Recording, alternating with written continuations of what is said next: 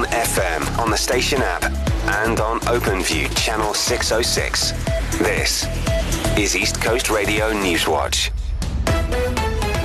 eThekwini Mayor Mxolisi Kaunda says he cannot confirm if sabotage is the main issue behind Durban's water woes, adding that the matter has been handed over to authorities for investigation. He's told residents in KwaXimba that the demand for water in the metro has increased. Kaunda and Water and Sanitation Minister Senzo Mchunu met with residents yesterday in an effort to deal with the community's water challenges. This after protests broke out in the area over intermittent outages. Mchunu told residents that they're trying to find lasting solutions to the crisis.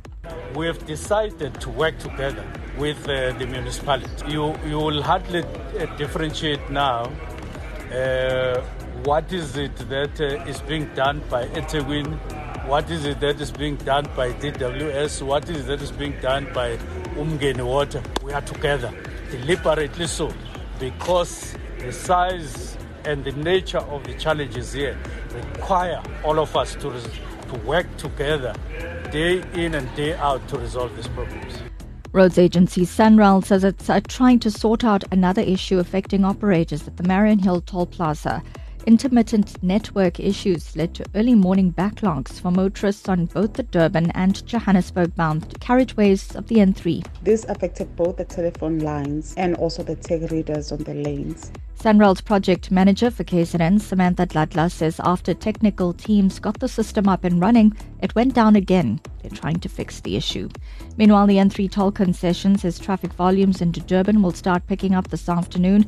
It's ahead of the launch of the ANC's election manifesto in the city this weekend. More than 70,000 supporters are set to descend on Moses Mabhida Stadium tomorrow. And the United States plans to impose sanctions on more than 500 targets involved in Russia's war in Ukraine. This comes on the eve of the second anniversary of Moscow's invasion of Kiev. The U.S. Treasury says the measures would hit Russia, its enablers, and its war machine.